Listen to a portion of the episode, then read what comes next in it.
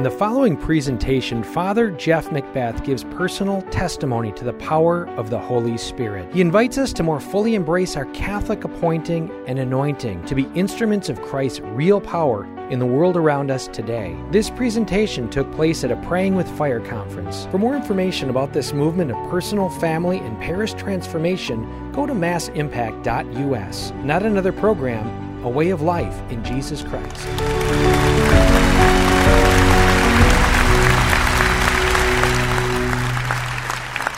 Catholics, we believe all sorts of uh, outrageous things. And by outrageous, I don't mean, you know, ridiculous, just wondrous, you know, fantastic things. Like there's a God who is three persons in one God Father, Son, and Holy Spirit. And that this God created the entire universe out of nothing and thought each of us into existence in a loving design and that this God, the second person of the Holy Trinity, came to take on our human life in the person of Jesus Christ, who was born of a virgin, who suffered and died and then rose from the dead, and 40 days later ascended into heaven at the right hand of the Father. And that this Son continues to be present to us in this, which just seems like a piece of bread, but is actually the body and blood, soul and divinity of our Lord Jesus Christ. We believe all sorts of wondrous, fantastic things. But perhaps sometimes, I know it's been true in my um, past, I guess, or experience, when we hear things like prayers for healing, that we can actually pray for healing for someone uh, and they'll get healed, and that this should be a part of our, our prayer life, you know, as Catholics, we're like, yeah, uh, I don't think so. We can look at the apostles who did the same thing. Jesus sent them out, you know, to, to heal, and they healed. After the resurrection and Pentecost, they went out, you know. I don't have silver or gold, but what I do have, uh, I give to you in the name of Jesus Christ. Rise, pick up your mat, and walk. I think, well, that was back then. But of course, resurrection Easter, Pentecost is also now and is part of the body of Christ and feel that that same spirit, this intercessory prayer for healing, is meant to remain a part of our, Christian life. And that's something that for myself I've become more, I guess, open to or engaged in just over the last maybe couple of years. And it has great effect. You know, we heard John Paul's story in the video. You know, a few months ago, someone uh, came up to us at our monthly Ignite, and we've been doing the, uh, a time of, of prayer uh, during that, and um, prayed for her son who had maybe like 90%, some kind of skin condition, over 90% of his body. And the next month uh, came and told us uh, that he was, was gone. Of course, sometimes that healing, you know, is maybe not the way we would like, or in the time that we would like, or whatnot. But the mercy and love of God, his saving mission, the whole reason why he came to bring us to the fullness of life, is still present through us, the members of his body. And so he calls us to pray uh, over one another for healing, not just for each other. You know, like me, you probably said, you know, a thousand times to people, yeah, I'll go pray for you, you know, somewhere else. But to step out and pray with them right there certainly something that's took me, taken me, proper English, out of my uh, comfort zone, uh, but I think has been beneficial and helped me uh, even in my own ministry as a priest and as a pastor to people who I know uh, feel that that also is a part of what we should do as Christian uh, brothers and sisters. The other piece, uh, we're going to have time for that coming up here in just um, a moment. As we've been talking about, too, uh, this other piece of really having the Holy Spirit stirred up uh, in us. Uh, April's ago, April of last year, I was sitting at home. There was this big snowstorm, and uh, I got a call on my phone saying, "Hey, our our speaker that was supposed to have come uh, to the Magnificat group, you know, got snowed. You know, we got snowed in. She's here at our house.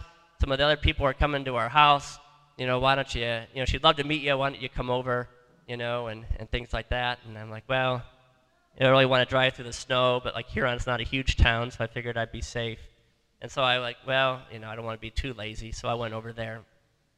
So, and uh, we were talking, you know, talking about baptism in the Holy Spirit, and you know, what what even is that? You know, um, some people were like, you know, I've been baptized, I've been confirmed. You know what? So what do I need that for? And um, you know, Diane, like Andrew said, you know, this kind of stirs it up. You know, I'm like, well, that makes sense to me.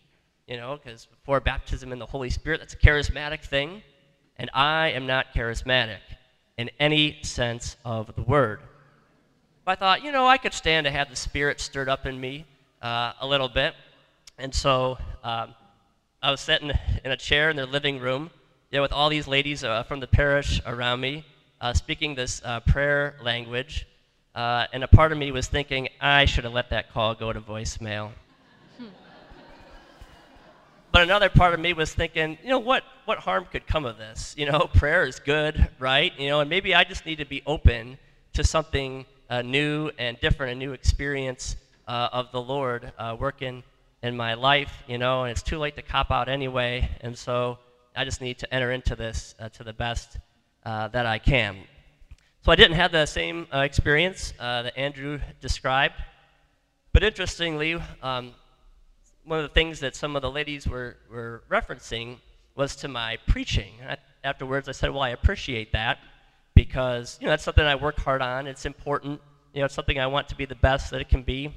You know, for the good uh, of our people and to lead them to Christ, and and all that. So you know, thank you. You know, for that. But you know, life kind of went on, and you know, a couple months later, I was telling them and telling you know Greg and Stephanie, I was like, I, I don't think mine took. You know. So, but then uh, word got back to me. You know, no, just in the last couple of months or just the other day, someone came up to me. Uh, this is someone telling me this.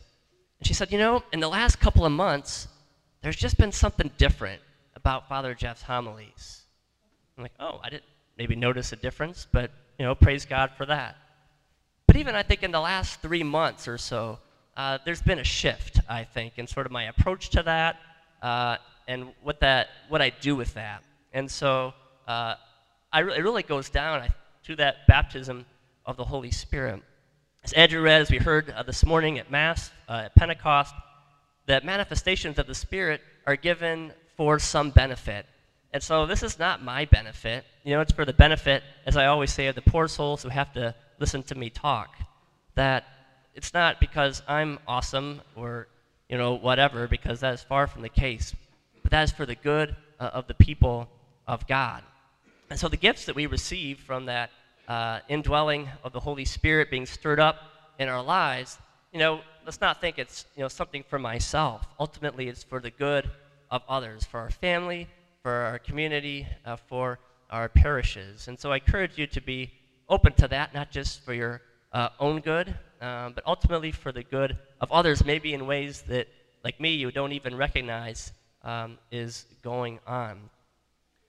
Last uh, summer, uh, I was at on a retreat at St. Meinrad down in Indiana, and um, I ran to a friend of mine, a priest from Indianapolis, uh, who's the spiritual um, director of spiritual formation there at the seminary, and we were just talking a little bit, and uh, you know, sort of mentioned the baptism of the Holy Spirit. He's like, "You are the last person I would ever think." Uh, I'm like, "I know, right?"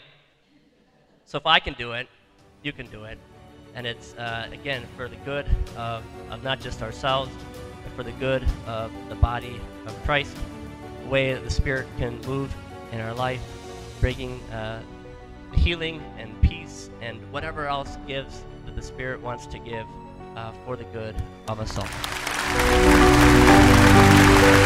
For more information about this movement of personal, family, and parish transformation, go to massimpact.us. Not another program, a way of life in Jesus Christ.